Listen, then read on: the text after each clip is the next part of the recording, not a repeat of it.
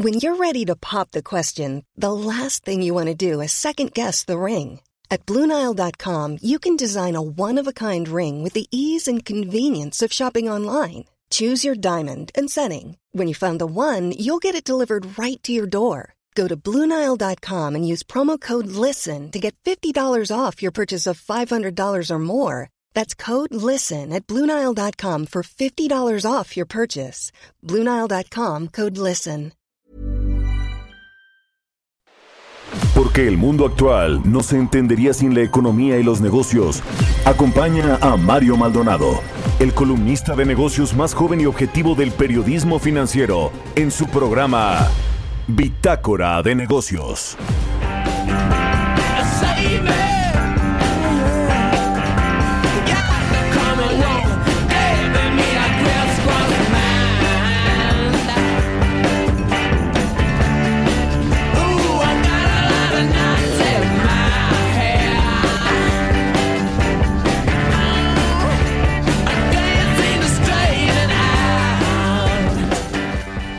¿Qué tal? ¿Cómo están? Muy buenos días. Bienvenidos a Bitácora de Negocios. Yo soy Mario Maldonado y me da muchísimo gusto saludarlos en este miércoles 30 de septiembre del 2020, mitad de semana y arrancamos como todos los días con un poco de música. Estamos escuchando a los Rolling Stones. Esta canción se llama Criss Cross. Esta semana estamos arrancando el programa con canciones de las bandas de rock más influyentes de la historia. Es por supuesto el caso de los Rolling Stones. Bueno, pues saludo con mucho gusto a quienes nos siguen a través de la 98.5 de FM aquí en la Ciudad de México, en Guadalajara, Jalisco por la 100.3 de FM y en Monterrey, Nuevo León por la 90.1 de FM, también al resto de las estaciones que nos retransmiten en otras ciudades y estados de la República Mexicana, que cada vez son más y más eh, las estaciones que se unen a las eh, transmisiones de El Heraldo Radio, también a quienes nos siguen a través de la página heraldodemexico.com.mx. Un gran saludo para todos. Arrancamos ahora sí con toda la información, muchísima información. Ayer fue el debate allá en Cleveland, en los Estados Unidos, el primero de tres entre Joe Biden y Donald Trump. Pues un debate medio desangelado en términos de sustancia, de propuestas, de temas eh, importantes para los estadounidenses. Más bien hubo ataques, descalificaciones, interrupciones, en fin, pues eh, lo calificaron muchos medios estadounidenses como un muy mal debate de los peores que ha habido en la época reciente. Vamos a entrar en ese tema con Roberto Aguilar, cómo le va a pegar esto a los mercados. Hablaremos también sobre China, que sigue mostrando una recuperación económica vigorosa, mejor a la esperada y mejor a la que otros países han mostrado. Y en cuánto tiempo se va a recuperar Estados Unidos, la Reserva Federal dice que por lo menos en tres años. Vamos a entrar a esos temas con Roberto Aguilar. Hablaremos también con Carlos Reyes, como todos los miércoles, nuestro colaborador aquí en Bitácora de Negocios, economista, analista económico de temas industriales, nos va a hablar sobre el comercio exterior de México que aún muestra signos de contracción, aunque llevamos tres meses consecutivos en que las exportaciones repuntaron y eh, la balanza comercial está con superávits históricos, de hecho, pero bueno, eso no necesariamente nos habla de muchas cosas buenas en términos de comercio exterior. Vamos a analizar estos temas con Carlos Reyes. Hablaremos también con el presidente de la Asociación de Bancos de México, con Luis Niño de Rivera, sobre este esquema de reestructuración de créditos. Los eh, deudores de eh, la banca, que son cerca de 8.6 millones de personas, las que han dejado de pagar por problemas económicos, problemas que tienen que ver con el coronavirus y bueno, pues podrán tener reestructuras de créditos, quitas y demás. Vamos a platicar de este tema con Luis Niño de Rivera, el presidente de la ABM, y también hablaremos con Enrique Pani, socio de Advent International en México. Ayer nos adelantaba Roberto Aguilar sobre eh, que van a levantar 2 mil millones de dólares para su séptimo fondo de capital privado dedicado a América Latina. Nos lo adelantaba en su cuenta de Twitter. ¿eh? Aquí todavía no le entró con el asunto Roberto, pero vamos a hablar de esto a lo largo del programa. Muchas otras cosas eh, que platicar, además de esto que ya les comenté. Pero bueno, arrancamos con el resumen de las noticias más importantes con Jesús Espinosa.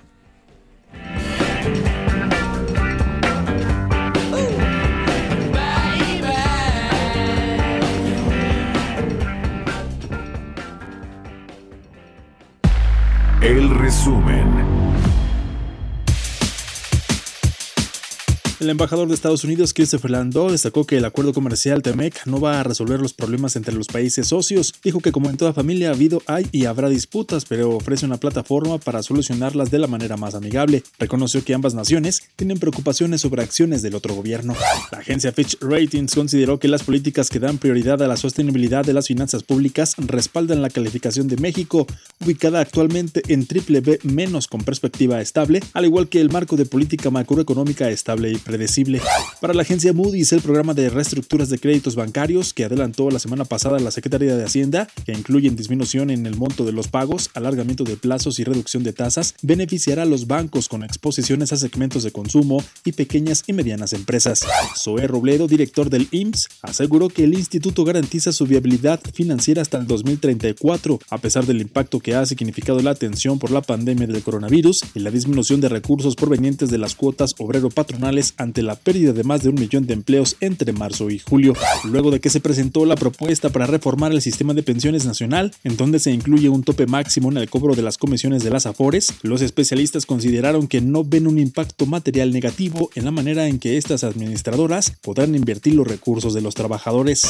El Senado de la República ratificó por 95 votos el nombramiento de Ana María Recendis Mora como comisionada de la Comisión Federal de Competencia Económica COFESE por un periodo de nueve años.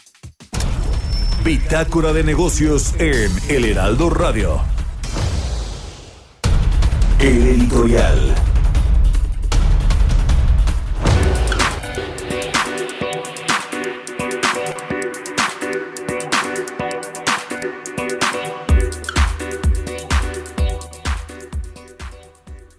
Bueno, pues qué cosa con este asunto de los fideicomisos públicos, eh, dice el presidente López Obrador, ya ve que incluso lo tiene entre las 100 propuestas de gobierno que se comprometió a ejecutar durante su administración. Una de estas y las eh, recordó esta semana, ¿no? El lunes, ahí se echó, ya ve estas mañanas larguísimas. En fin, 109 fideicomisos sin estructura orgánica que van a ser integrados o reintegrados a la federación.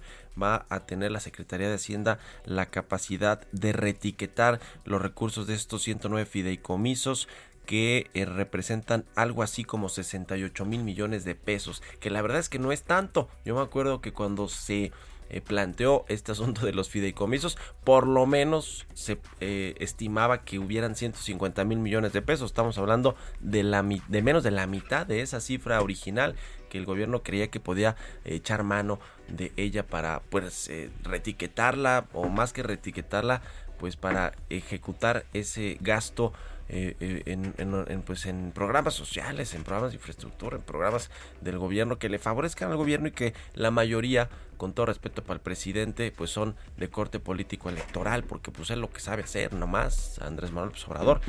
En fin, el asunto es que pues ahí están metidos desde el Fondo eh, para Desastres Naturales, tan importante que es, como otros que tienen que ver con la cultura, con el cine, con el tema eh, de eh, la seguridad incluso para periodistas, eh, con el tema de derechos humanos, con asuntos de bioseguridad, de biotecnología, asuntos migratorios, en fin, todos estos fideicomisos que según el presidente López Obrador se manejaban de forma opaca y a lo mejor sí algunos, pero el problema con la cuarta transformación es que llega corta de tajo todo sin ver, sin ver y revisar a detalle lo que no estaba funcionando para arreglarlo.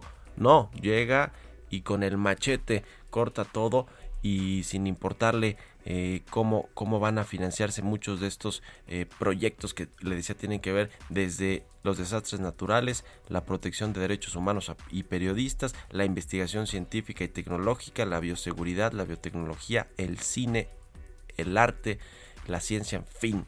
Pues ahí está el tema, 68 mil millones de pesos. ¿Para qué le alcanza eso a la cuarta transformación? Pues no, creo que para mucho. Mejor que se pongan a arreglar el desastre, el regadero que tienen en petróleos mexicanos y en la CFE y en otras dependencias eh, federales, el INSABI, hay un desastre.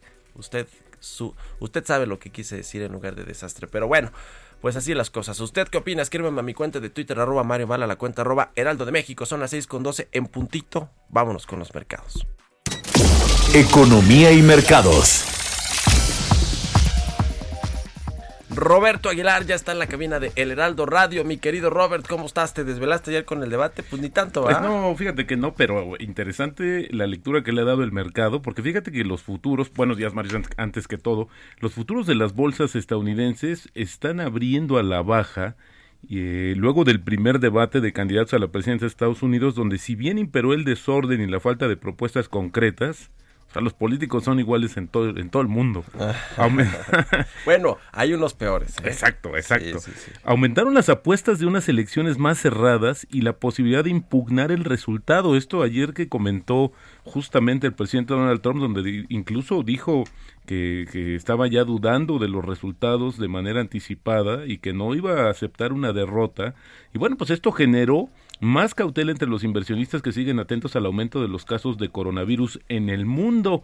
En Europa los mercados reportaron un comportamiento similar, mientras que en Asia las bolsas estuvieron más positivas por datos de la economía china.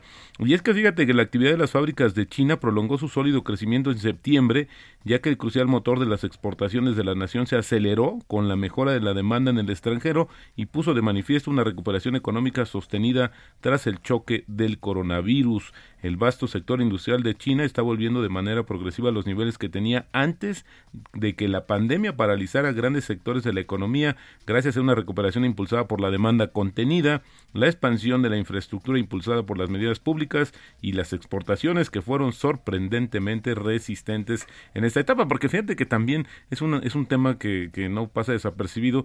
China estuvo abasteciendo al mundo de muchos insumos y sigue haciéndolo, de muchos insumos médicos que fueron, bueno, pues han tenido una alta demanda que también por ahí se puede explicar esta solidez de los datos de China. Y por el otro lado, la recuperación de Estados Unidos de la recesión generada por el coronavirus ha sido mucho más robusta de lo esperado. Esto lo dijo una importante autoridad de la Reserva Federal, aunque agregó que podría tomar alrededor de tres años para, para que la economía retome su fortaleza. Queremos volver al máximo empleo tan pronto como sea posible, dijo el presidente de la Reserva Federal de Nueva York, John Williams, asegurando que también que la economía marchará de manera sólida y cerca del pleno empleo en alrededor de un periodo de tres años. Sin embargo, dijo o aclaró claramente, todavía hay muchas incógnitas en los próximos años, pero bueno, por lo menos tres años es lo que dice este importante funcionario del Banco Central estadounidense.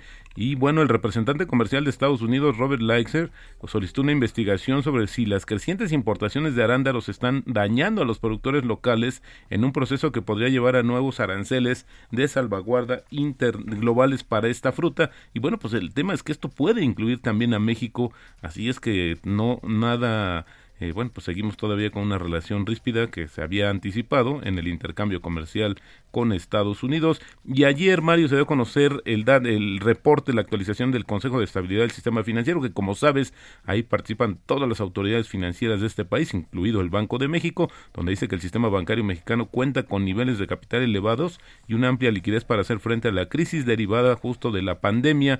Y esto, pues también dijo que el sistema aún enfrenta retos respecto a la operación de los mercados flujo de crédito, contención de problemas de liquidez y gestión adecuada de riesgos. Este consejo también agregó que si bien existen elementos de fortaleza en intermediarios como casas de bolsa, entidades de los sectores de seguros y fianzas, ahorros de retiro y fondos de inversión, otros como las sociedades financieras populares y las uniones de crédito muestran un perfil de riesgo crediticio mayor y también ah, eh, sumó que justamente eh, la incertidumbre, eh, además de estos riesgos para el sistema, hay eh, factores muy importantes como el riesgo justamente o la incertidumbre más bien sobre la recuperación económica local, el riesgo de ajustes adicionales a las calificaciones crediticias soberanas y también de Pemex. Desde ayer, fíjate, esta nota causó mucho revuelo eh, Walt Disney Company va a despedir a 28 mil empleados, cerca de 10% de su base laboral, la mayor parte en sus parques temáticos de Estados Unidos, donde ha sufrido un impacto pues fuerte en los ingresos por la pandemia, especialmente en California, donde Disneylandia permanece cerrado. Cerca de dos tercios de los empleados despedidos serán trabajadores de tiempo parcial. Y fíjate que también es importante porque Shell, unas horas después, acaba de anunciar que va a eliminar hasta 9 mil puestos de trabajo, eso sí, más del 10% de su fuerza laboral, como parte de una importante reforma para cambiar el, eh, bueno, pues el, el enfoque de este gigante petrolero y el gas a energías bajas en carbono. Shell eh, pues reportó a finales del año pasado 83 mil empleados y bueno pues también esta reorganización estima le va a dar eh, pues le va a generar ahorros anuales de hasta 2.500 millones de dólares para el año 2022 y China, esta noticia, fíjate, también nos amanecimos con esta, Mario, está preparando una investigación antimonopolio sobre Google, propiedad del grupo Alphabet, para determinar la veracidad de las acusaciones que ha aprovechado el dominio de su sistema operativo móvil Android para ahogar a la competencia. Esto según dos fuentes que están eh, al tanto del asunto. Es una nota que reporta hoy la agencia Reuters y también en el tema de pues de las vacunas esta carrera justamente por encontrar la eh, pues eh, la cura la farmacéutica Lonza. Fíjate confía en que en las plantas que está construyendo en Estados Unidos y Suiza para ayudar a producir la vacuna candidata de Moderna estén listas este año todavía no se aprueba, pero bueno, esta empresa ya le está haciendo una apuesta muy fuerte, al igual que sucede eh, en, en, otros países, pero esto me llama mucho la atención porque estas instalaciones pues están eh, ya listas, según el presidente eh, de la farmacéutica Lonza, para empezar a producir desde noviembre. Así es que ellos están esperando suministrar 300, 300 millones de dosis cada año y van a comenzar a funcionar en diciembre y todavía no hay una vacuna contra el coronavirus, como te decía, aprobada pero varios se encuentran ya en la fase de ensayos avanzados, incluyendo justamente la de Pfizer, Johnson Johnson y también Moderna. Aquí es interesante comentarte, Mario, que esta de Moderna depende de una tecnología nunca antes aprobada y que sirve de células humanas para ayudar a desencadenar una respuesta inmune. Así es que esto esto es una de las apuestas también fuertes para evitar algunos efectos secundarios. Y bueno, pues la frase del día de hoy, Mario, por aquello de los planes de apoyo de la banca que anunció ayer a sus clientes, decía eh, John Keynes, un economista británico sin duda de los más influyentes del siglo XX, con esta famosa teoría keynesiana, decía, si yo te debo una libra, tengo un problema, pero si te debo un millón, el problema es tuyo. Sí, para los bancos mexicanos. Y el tipo de cambio, Mario, cotizando en esos momentos en 22.29. Bueno, pues ahí está el asunto y no mueve el tema del debate nada de los mercados. No, fíjate que no, yo creo que de hecho los mercados se bueno, es el primero, se habían fijado muchas esperanzas sobre esta situación, pero pues como nadie arrolló y la verdad es que fue una situación como diríamos aquí en México, de dimes y diretes entre los dos candidatos, pues creo que también lo que más preocupó, decíamos al inicio, es que haya ya vicios o alguna manera de que el presidente eh, estadounidense Donald Trump diga que ya habrá o está anticipando algún fraude y que no va a aceptar los resultados en caso de que pierda. Pues te digo, sí hay como que todos los políticos están cortados en el mundo con la misma tijera, pero como tú dices, algunos se van más chuecos y otros más derechos, pero al final el corte es el mismo. Gracias, Robert. Al contrario, muy buenos días. Roberto Aguilar, síganlo en Twitter, Roberto AH, son las 6 con 20 minutos. Mario Maldonado en Bitácora de Negocios. Ya está Carlos Reyes en la línea telefónica, nuestro colaborador de los miércoles aquí en Bitácora de Negocios. Querido Carlos, ¿cómo estás? Buenos días. ¿Qué tal, Mario? Muy buenos días, muy buenos días a ti y a todo el auditorio aquí en Bitácora de Negocios. ¿Cómo estás, Mario? Eh, pues muchas noticias en materia económica que ha habido en los últimos, en las últimas horas, Mario, sobre todo, pues hay cosas. Se nos cayó la llamada con Carlos Reyes. Oiga, mire, se, le quería compartir un tuit que puso nuestra colaboradora Jimena Tolama ayer sobre este debate y cómo los medios lo calificaban. Fíjese rápido en lo que retomamos a Carlos. CNN dice que fue un show muy malo. Trump lo llevó a sus nuevos eh, eh, mínimos. Fox News eh, lleno de insultos. La BBC, uno de los debates presidenciales más desastrosos de la historia. El New York Times puros ataques personales y CNBC dice eh, lo tomaron personal los dos candidatos. En fin, ya retomamos a Carlos. Carlos, ahora sí, nos decías.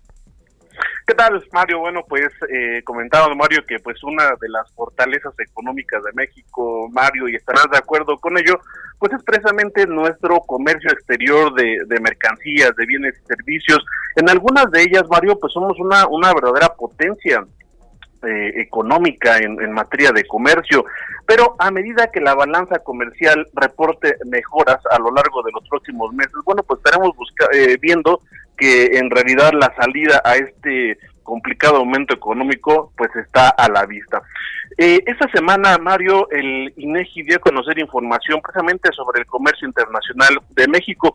¿Qué, qué se observa, Mario, de, esta, este dato que dio a conocer el INEGI. Bueno, si bien el superávit comercial de México frente al mundo sigue estando en niveles que son históricamente elevados, Mario, bueno, también hay que eh, observar que este disminuyó de 6.776 a 6.497 millones de millones de dólares de julio a agosto.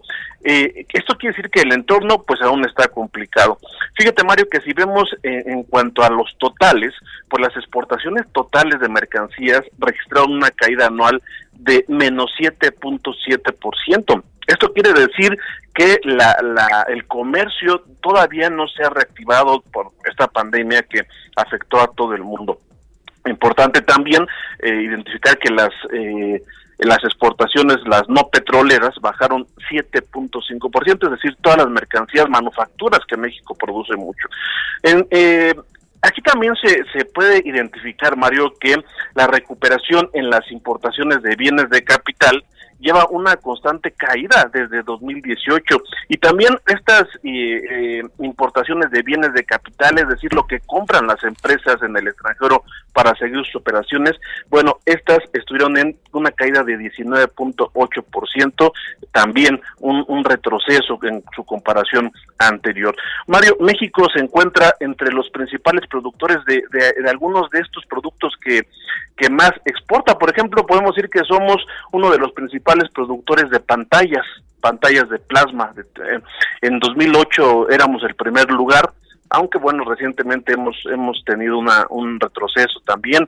En automóviles somos el octavo productor de vehículos ligeros, somos el, el tercer productor de refrigeradores y equipo para frío, es decir, México es una verdadera potencia en esta materia, sin embargo, el comercio internacional, pues de los últimos meses, eh, deja mucho que desear y muestra que la economía a nivel internacional y su economía eh, comparativa con otros, eh, con sus principales competidores, pues no es muy buena. De esta manera, Mario, pues habrá que estar observando todos estos indicadores que tienen que ver con la, balanza comercial, con todo el comercio internacional, porque por décadas, pues ha sido, sobre todo de, de, los ochentas para acá, cuando México empezó a abrir su economía, pues eh, es uno de los principales motores y eh, habrá que estar pendiente porque será una señal de que está la reactivación económica, pues ya observa, ya se está observando y puede dar buenos resultados y un motor. Exactamente, Mario. Gracias, Carlos. Buenos días. Carlos Buenos días, Mario. Síganlo en Twitter, C Reyes Noticias. Vamos a dar una pausa, volvemos. Continuamos en un momento con la información más relevante del mundo financiero en Bitácora de Negocios con Mario Maldonado. Regresamos. Estamos de vuelta en Bitácora de Negocios con Mario Maldonado. Entrevista.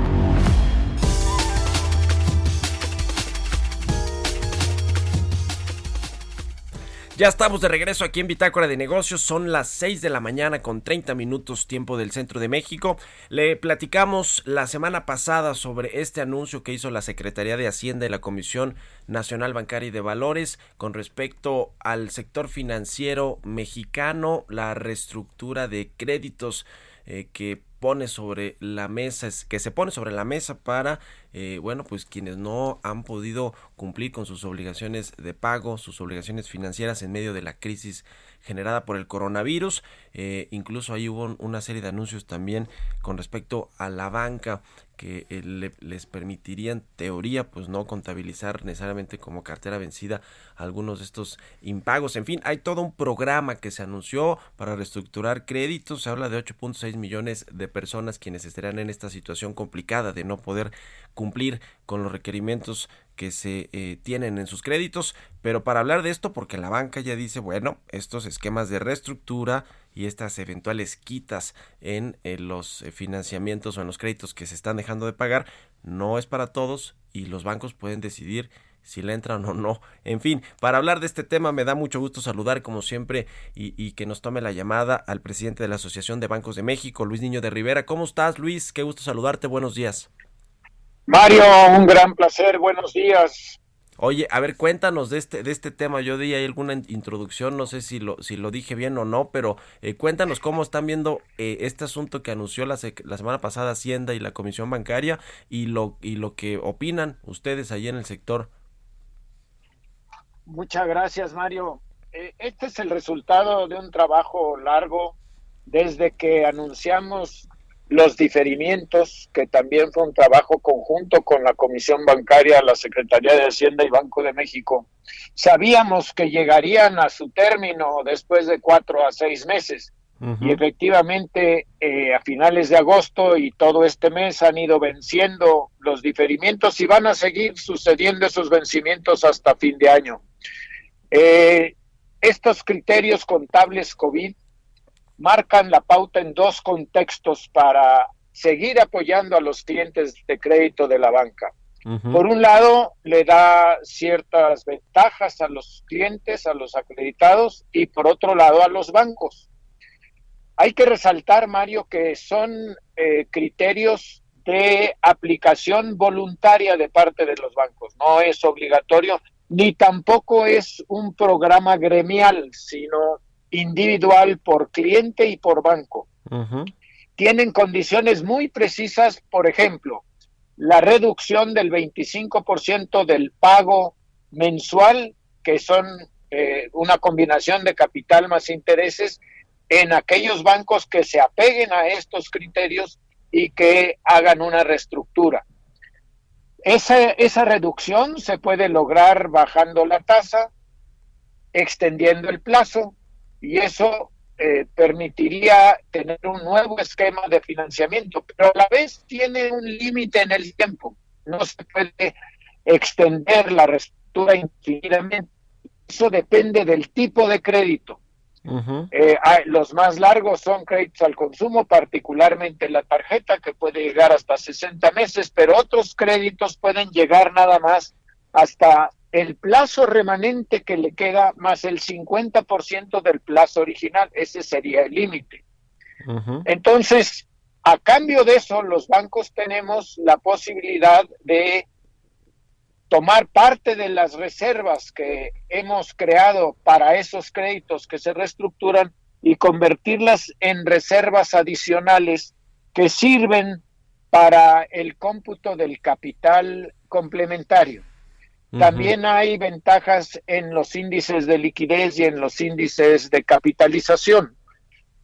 Ahora, cada banco tiene que estudiar detalladamente, Mario, su cartera frente a estos nuevos criterios contables para ver si es algo que favorece a sus clientes y a su propio negocio.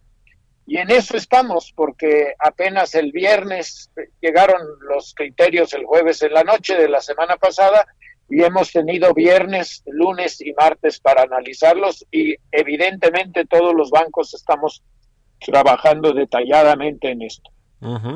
Pues ahí está eh, la, la, posición de la Asociación de Bancos de México. Como dices, no es un tema gremial, es un tema particular por cada institución financiera, quienes, eh, porque además tendrán condiciones muy distintas, ¿no? Los, los bancos en México con respecto a los créditos que se han otorgado y los que no, pues están cubriendo en tiempo y forma, aún con este diferimiento que eh, eh, de este programa de diferimiento de pagos que ya se anunció eh, previo al, al, anuncio de la semana pasada. En el tema de la cartera vencida de los índices de morosidad, Luis, ¿cómo está este asunto? Yo pues he escuchado a ustedes reconocer que en un contexto complicado como el, en el que estamos actualmente en términos económicos, pues es probable que aumente este, este índice de cartera, de vencida a pesar pues de que es, está muy sólida la banca y, y, bien capitalizada. ¿Qué nos puedes decir al respecto del índice de morosidad como lo ven en el, en el corto y mediano plazo? Es algo muy importante, Mario, lo que señalas y gracias por hacerlo.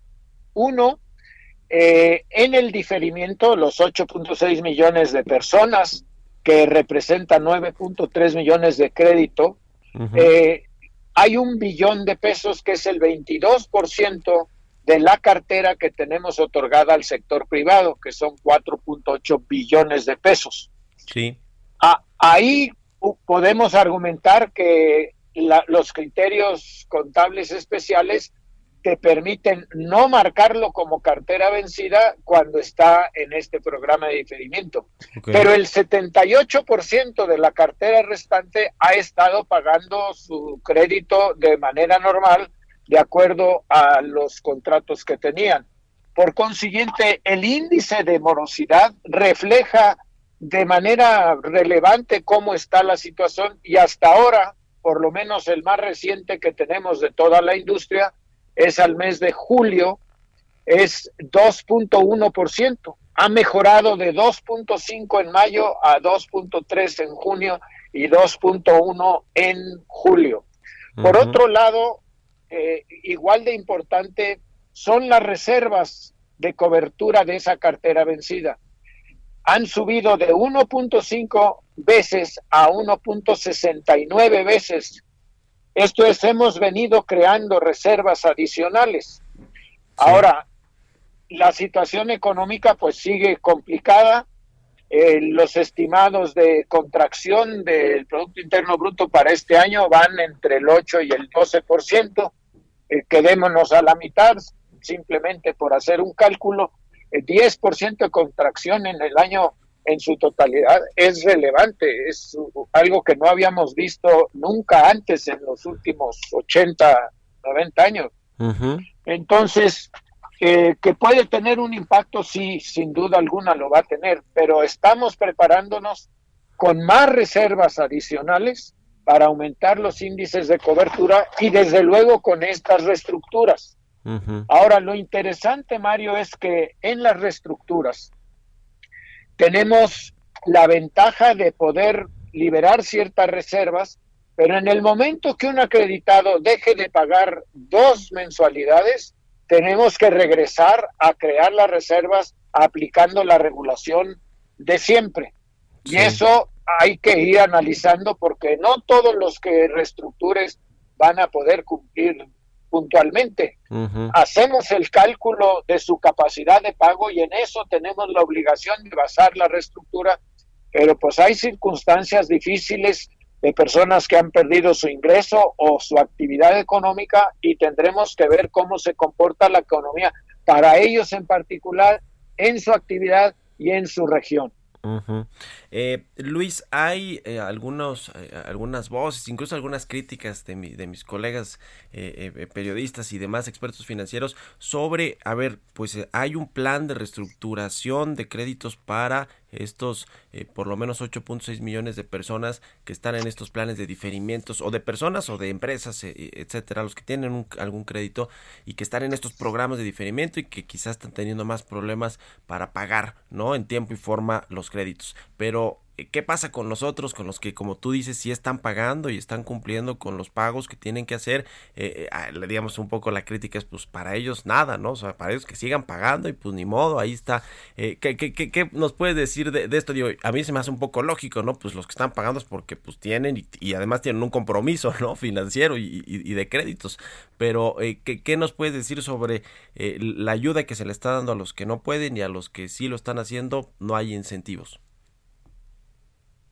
Ese es algo que, vale la pena aclarar, Mario, porque eh, puede haber confusión. Este programa de reestructuras es para todos los acreditados, hayan entrado o no al programa de diferimiento. Ese no, esa no es condición previa.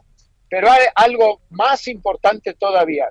El cuidar el buen historial crediticio de los clientes es un momento muy relevante para hacerlo por lo siguiente porque te da garantía de que vas a poder seguir usando el crédito en los meses futuros que pueden ser todavía más complejos de los que estamos viviendo ahora.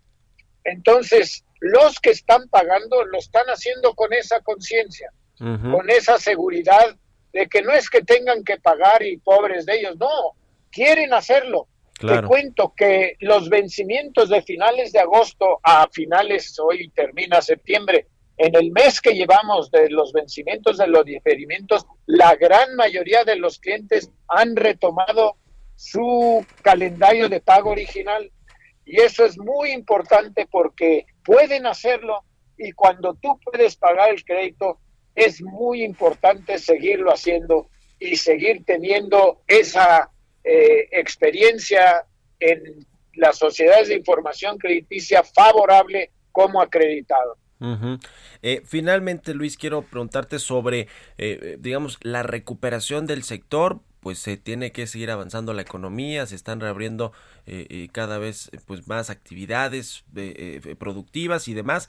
¿Cómo ven, cómo ven la recuperación en el, en el corto y mediano plazo? ¿Cuáles son los sectores donde va a haber una pronta, una mayor recuperación, digamos, más pronto, más, más vigorosa? ¿Cómo se ve este asunto, Luis? La recuperación está eh, dándose lentamente, no es pareja en todas las industrias y en todas las regiones del país. Hay obviamente ciertos lugares que fueron impactados de manera más severa.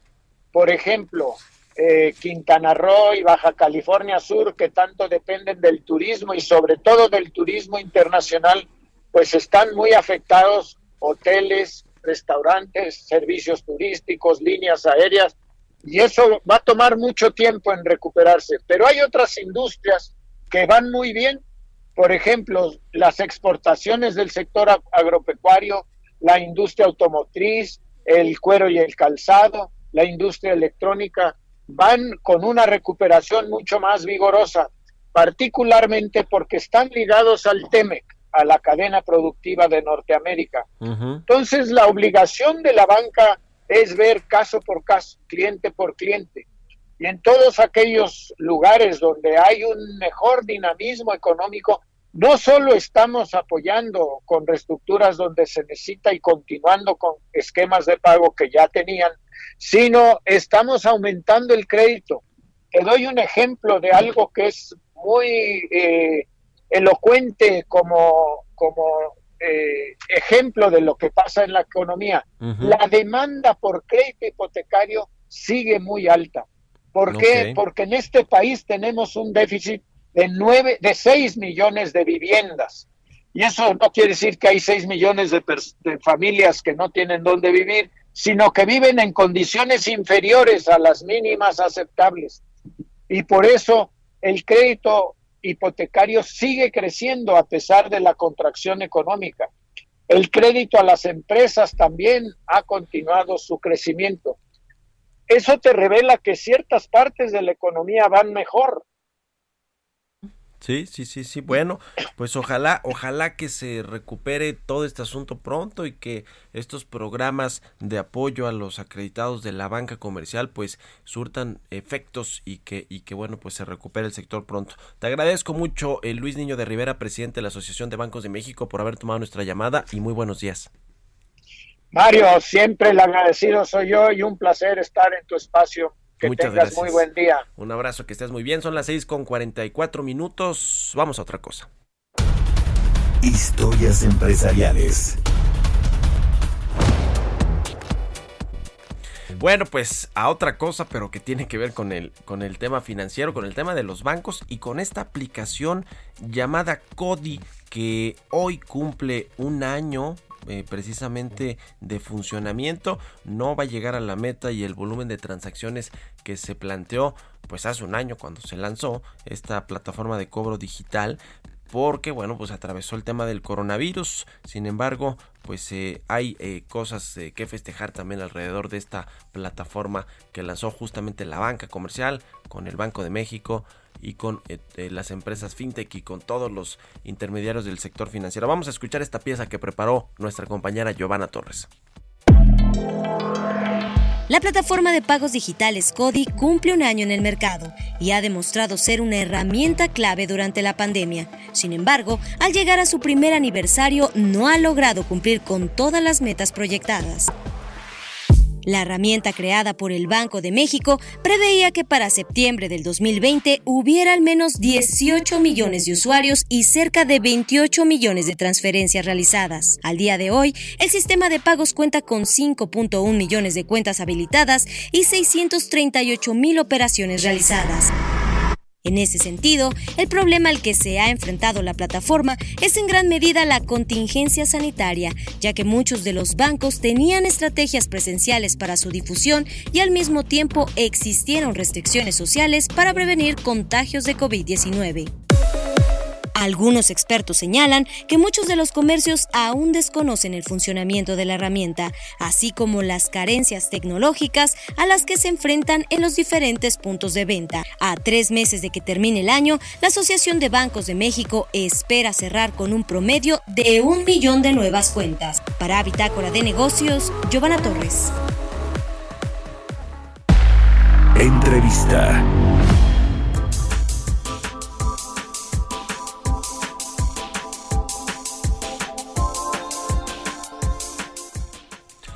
Bien, pues cambiando de tema, les platico que Advent International, uno de los inversionistas de capital privado más grandes del mundo, anunció que completó la recaudación de fondos para su fondo enfocado a Latinoamérica, a la región latinoamericana de Private Equity. Y bueno, pues levantó dos mil millones de dólares con inversionistas institucionales de todo el mundo para, eh, le decía, pues inyectarlos a esta región tan dinámica como es la de América Latina. Para platicar de esto me da gusto saludar en la línea telefónica a Enrique Pani, socio de Advent International en México. ¿Cómo estás, Enrique? Buenos días. Mario, buenos días, ¿cómo estás?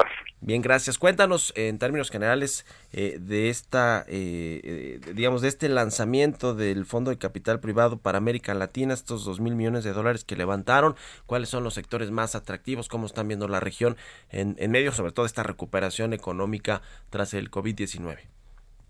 Claro que sí, muchas gracias por la, por la invitación. Pues como bien mencionaste, esto es nuestro séptimo fondo dedicado a la región eh, son dos mil millones de dólares que lo hace uno de los fondos de capital privado más grandes que se ha levantado eh, en, en, la historia. la, la idea es invertir este capital, sobre todo yo te diría en los, en los principales países de la región, pensando Brasil, Colombia, México, Perú, con eh, siempre la flexibilidad de poder movernos a algún alguna otra eh, economía aledaña, pero eso siempre va a ser va a ser el foco.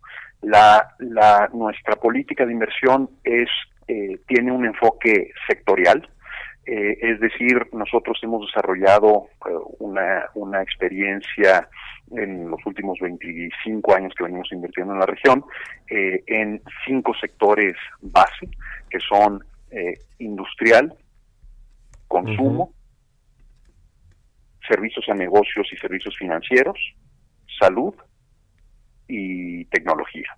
Esos son nuestros cinco sectores. Es, es, un, es un fondo que de saque no tiene eh, un, un límite preestablecido ni por país ni por sector. Entonces lo que hacemos es que vamos a responder a las oportunidades que veamos eh, sí, y, esto ha variado mucho a, lo largo de la vida de nuestros diferentes fondos. Donde vemos oportunidades, vamos a, meter el capital. ah, nosotros creemos que hoy hay una oportunidad muy interesante. Somos firmes creyentes en la región. Creemos que el, tema demográfico, el crecimiento de la clase media en estos últimos años, eh, el hecho de que existan todavía muchas compañías eh, donde los dueños son familias o fundadores, el hecho de que existan todavía cuellos de botella que se presten a mejoras operativas en donde nosotros hemos desarrollado eh, experiencias no solo en América Latina sino a nivel global y puedan podamos eh, influir e impactar en el crecimiento de estas compañías. Pues esos son esos son la, la, base de, del deseo de seguir invirtiendo en, en esta región. Eh, Enrique, ¿cómo se ve México frente a los otros países de la región que son pues, los más importantes? Brasil, que es nuestro eterno competidor en términos de atracción de inversiones, atracción de capitales, eh, pero también está Colombia, está Perú, está Chile, Argentina, incluso aún con eh, pues el, el, gobierno y el tipo de cambio, los problemas inflacionarios y demás que tienen en Argentina. Pero ¿cómo se ve México en este nuevo contexto, en este nuevo paradigma global, económico? Del que, eh, pues con el que van a salir los, los, los países, ¿no? Tras el, coronavirus y también con sus respectivos gobiernos, que es un ingrediente importante. ¿Cómo, ¿Cómo se ve México en términos de competitividad para la atracción de inversiones y el crecimiento de las empresas respecto a sus pares en Latinoamérica? Mira, el, al, al el final, nosotros nuestro nuestro approach a, regional siempre está basado en que si bien América Latina tiende a moverse relativamente juntos, sí hay diferencias importantes entre los países y sí hay eh, dinámicas que son muy únicas a cada uno. Entonces, nosotros el, no, no es que eh, tengamos una preferencia por uno o por otro, somos agnósticos y tenemos operaciones locales en cada, en cada uno de los países con oficinas preestablecidas hace muchos años eh, que lo que estamos haciendo es buscar oportunidades cada quien en su país y luego las discutimos en, en, grupo. A nosotros una parte creemos que México, si vas a invertir en América Latina, obviamente es obligado, es la segunda economía más grande eh, y tiene una serie de dinámicas que sí lo hacen diferente al resto de la, de la región. Somos un país altamente manufacturero, sumamente abierto, con una vocación exportadora, que algunos de los demás en manufacturas que algunos de los demás no tienen, donde están más enfocados en mercados internos, donde son más eh, susceptibles a cambios en el precio de, los commodities. Entonces, esa parte, esa dinámica que la hace diferente la relación que tenemos con los Estados Unidos, nos, nos, nos parece que es, que es muy atractivo.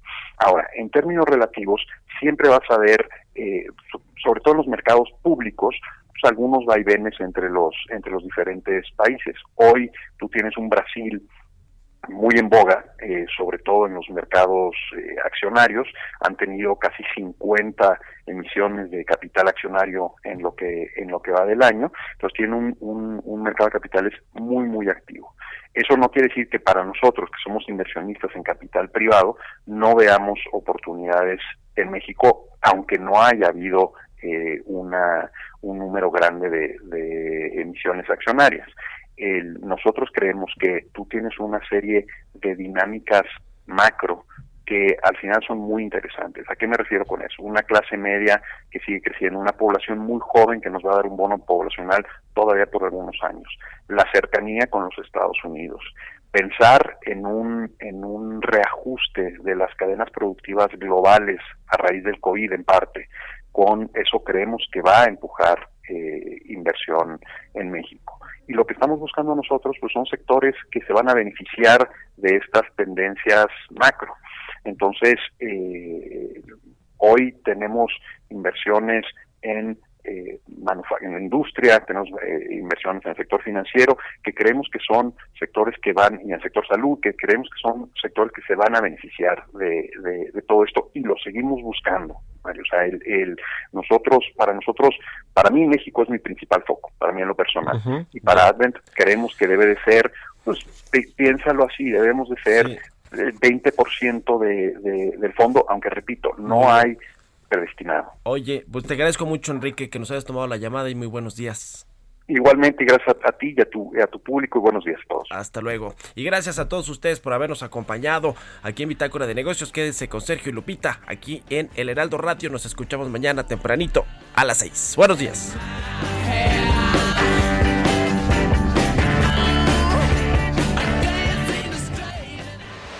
Esto fue Bitácora de Negocios con Mario Maldonado, donde la H suena y ahora también se escucha. Una estación de Heraldo Media Group.